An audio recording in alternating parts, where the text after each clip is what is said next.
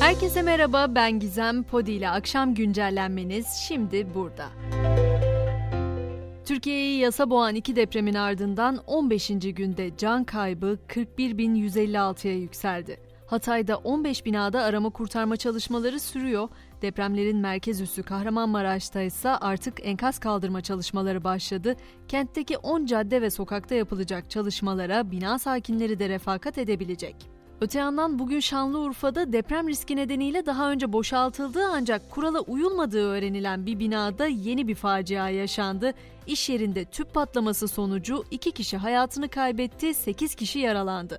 Bina daha sonra tedbir amacıyla kontrollü şekilde tahliye edildi.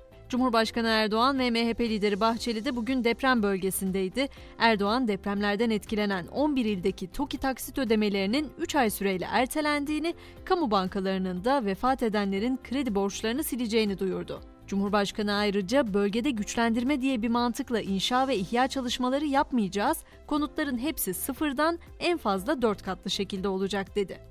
Bu süreçte yıkılan binalarda biliyorsunuz birçok ihmalkarlık tespit edildi. Süren soruşturmalar, yurt dışına kaçmaya çalışan müteahhitler çok konuşuldu, çok tartışıldı. Bir kısmı da gözaltına alındı. Son haberse depremde 105 kişiye mezar olan Hatay'daki rende sitesinde kolonların kesildiği iddiasıyla başlatılan soruşturmaya takipsizlik kararı veren savcı hakkında inceleme başlatılmış olması. Gelelim eğitim konusuna. Yurdumuzda 71 ilde eğitim öğretim bugün itibariyle başladı. Merak edilense elbette deprem bölgesiydi. Gaziantep ve Osmaniye'de eğitime verilen ara 13 Mart, Malatya, Kahramanmaraş ve Hatay'da ise 27 Mart'a kadar uzatıldı. Adana, Kilis, Diyarbakır ve Şanlıurfa'da da eğitim öğretim 1 Mart'ta başlayacak. Bu arada İstanbul'da da depreme dayanıksız olan 93 okulun tahliyesine başlandı. Üniversitelerde uzaktan eğitime geçilmesi kararı ise hala tartışılıyor. Kadıköy'de bu kararı protesto etmek isteyen öğrencilere polis müdahale etti. Süreyya Operası önünde 23 öğrenci gözaltına alındı. Türkiye'nin bir de depremlerle ilgili bir misafiri vardı. Türkiye'ye gelen ABD Dışişleri Bakanı Blinken dün deprem bölgelerini havadan inceledi. Ölüler rakam ya da istatistik değil yaşamlar değişti diyen Blinken bugünse Ankara Esenboğa Havalimanı'ndaki Büyük Şeref Salonu'nda Cumhurbaşkanı Erdoğan'la bir araya geldi. ABD Dışişleri Bakanı daha sonra da Anıtkabir'i ziyaret etti. Depremlerden sonra Fransız mizah dergisi Charlie Hebdo'nun yaptığı tank göndermeye bile gerek yok karikatürü tartışma yaratmıştı. Mutlaka hatırlayacaksınız. İşte Türkiye'de yaşanan o deprem felaketiyle alay eden derginin web sitesi bir Türk tarafından hacklendi. Siteye girenler Atatürk fotoğrafı ve Mehter Marşı ile karşılaştı. Kuzey Kıbrıs Türk Cumhuriyeti'nden voleybol turnuvasına katılmak için gittikleri Adıyaman'da depreme yakalanan Gazi Magus'a Türk Maarif Koleji öğrencileri, aileleri ve öğretmenleri ise hayatını kaybetmişti. Onların anısını yaşatmak için Kıbrıs Modern Sanat Müzesi tarafından Şampiyon Melekler Anıtı dikilecek. Deprem gündemini böyle özetledikten sonra günün öne çıkan birkaç başlığına daha değinmek istiyorum. ABD Başkanı Biden, Rusya-Ukrayna Savaşı'nın yıl dönümünün öncesinde Kiev'e sürpriz bir ziyaret gerçekleştirdi ve Ukrayna lideri Zelenski ile görüştü.